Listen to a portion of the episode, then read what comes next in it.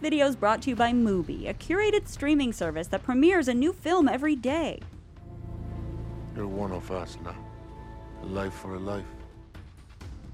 Dune starts out as a heroic narrative about Paul Atreides. Director Denis Villeneuve describes part one as the story of Paul going from being a boy to an adult. But there's a lot more going on under the surface. First of all, because the story of the book is separated into two movies, part one plants the seeds of a tragedy, befitting a character who was directly inspired by classical figures from Greek mythology. From the beginning of the movie, there's a sense of foreboding around the Atreides family, who seem doomed to disaster from the moment they're ordered to take over Arrakis especially because Duke Leto's honor won't allow him to not walk into a trap. The great houses look to us for leadership. By taking Arrakis from the Harkonnens and making it ours, he sets the stage for a war. Leto's honor won't allow him to choose differently, but Paul himself displays similar degrees of stubbornness. Defiance in the eyes, like his father.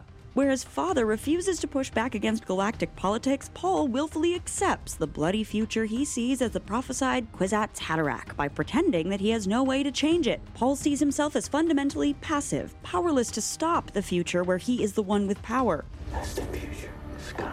But is that really the truth? Like an ancient Greek tragic hero, Paul has options of avoiding his inevitable downfall, but instead leans into his fatal flaws, his desires for power and revenge, and his justification that he's controlled by the future. And so he ends up deciding to become all of the things he's afraid of. Here's our take on the deeper messages of the ending of Dune Part 1. Somebody help me, please.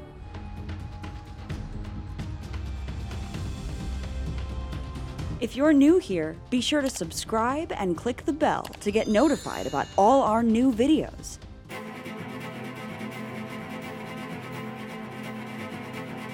We know from early in Dune that Paul is special. He survives the test of the Gom Jabbar, proving an almost superhuman ability to tolerate pain, and he's in touch with some version of the future. Do you often dream things that happen just as you dream them?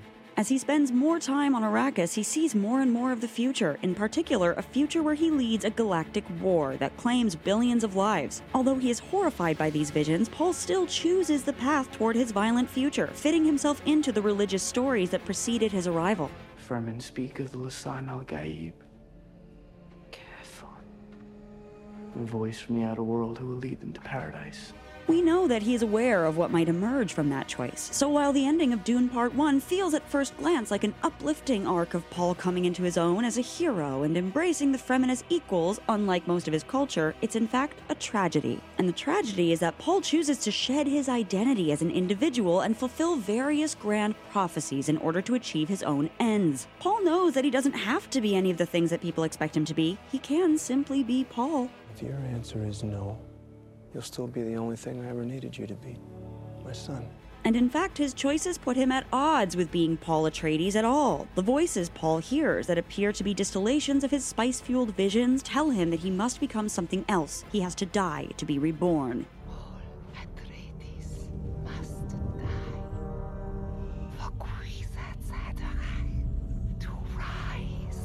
Rise. Though Paul has visions of the future granted to him by the Spice and by his Bene Gesserit training, Dune crucially does not endorse the idea that the prophecies are true, or that there is any higher power guiding Paul's actions beyond the institutional calculations of the Bene Gesserit. Instead, Paul is isolated, given role models like his mother, his father, and Duncan Idaho in order to choose his own path. As Villeneuve describes it, Paul is a very lonely kid at the beginning, a lonely teenager that has no friends but his mentors, his teachers. Though his father insists that he does not need to be leader, he still chooses it. If you're looking to lose yourself in other fascinating, many layered movies, this month you should check out Mubi's incredible series festival focus, Cannes Film Festival. The Cannes Takeover features some of our all time favorite movies here at the Take, including Andrea Arnold's coming of age drama Fish Tank and David Lynch's mind bending Mulholland Drive. As a special gift to our viewers, Mubi is offering 30 days free, so click the link in the description below to start streaming now. If you're anything like me, these days you may be totally uninspired and stuck when it comes to figuring out what to watch next. Subscribing to Mubi completely fixes that. Their team of curators handpicks every film they show, so there's always something new to discover. They seriously love movies as much as we do, so their recommendations are always top notch. Click the link in the description below to get 30 days of Mubi now.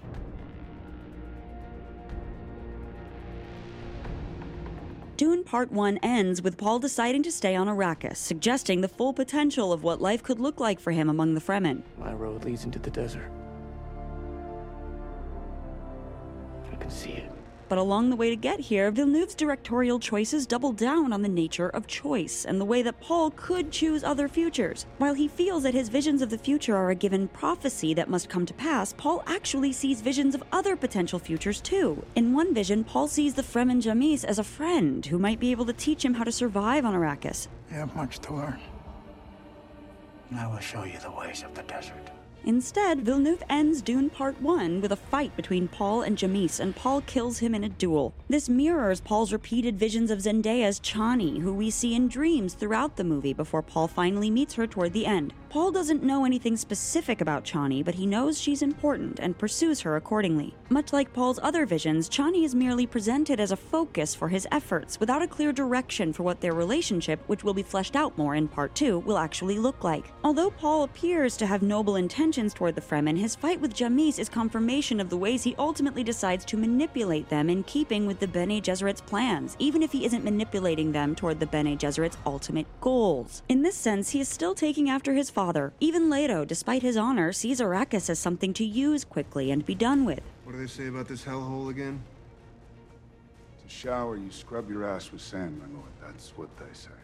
That's what they say. Notably, the first of Paul's superhuman abilities we see isn't his gift of diplomacy or even his visions of the future. It's the voice, a way to force other people to do what he wants. Give me a order. It makes sense that the voice is the way Paul is most active in the movie and the center of his primary conflict with the Harkonnen forces as he tries to escape with Jessica.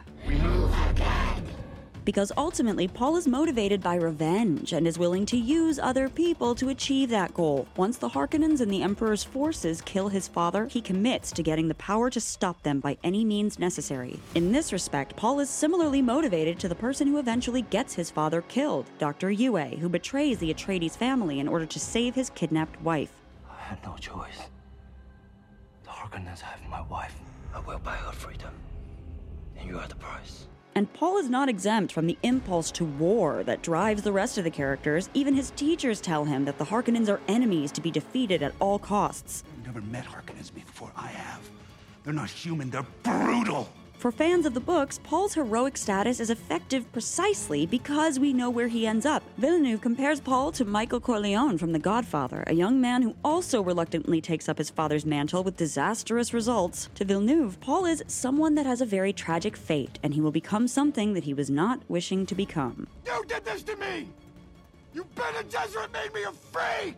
In the same way that The Godfather ends up with Michael Corleone taking up his father's mantle, only for us to see how far he's fallen in Part 2, Dune Part 1 ends with Paul definitely embarking on a path, one that will presumably bear violent fruit in Part 2.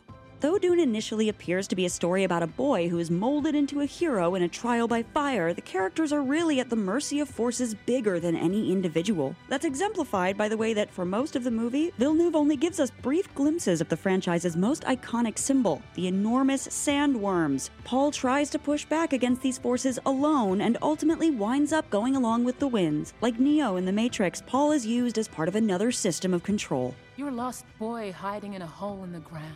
At the beginning of the movie, Paul sees visions of Duncan's death and eventually of the holy war he will wage in his father's name. But like the viewer, he's only seen half the story, and as Villeneuve appears poised to follow the books with an emphasis on Paul's own violent, tragic choices, that story seems like it will become much darker in part two.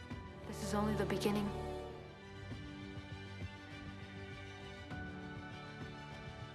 This is the take on your favorite movies, shows, and pop culture. Thanks for watching, and don't forget to subscribe.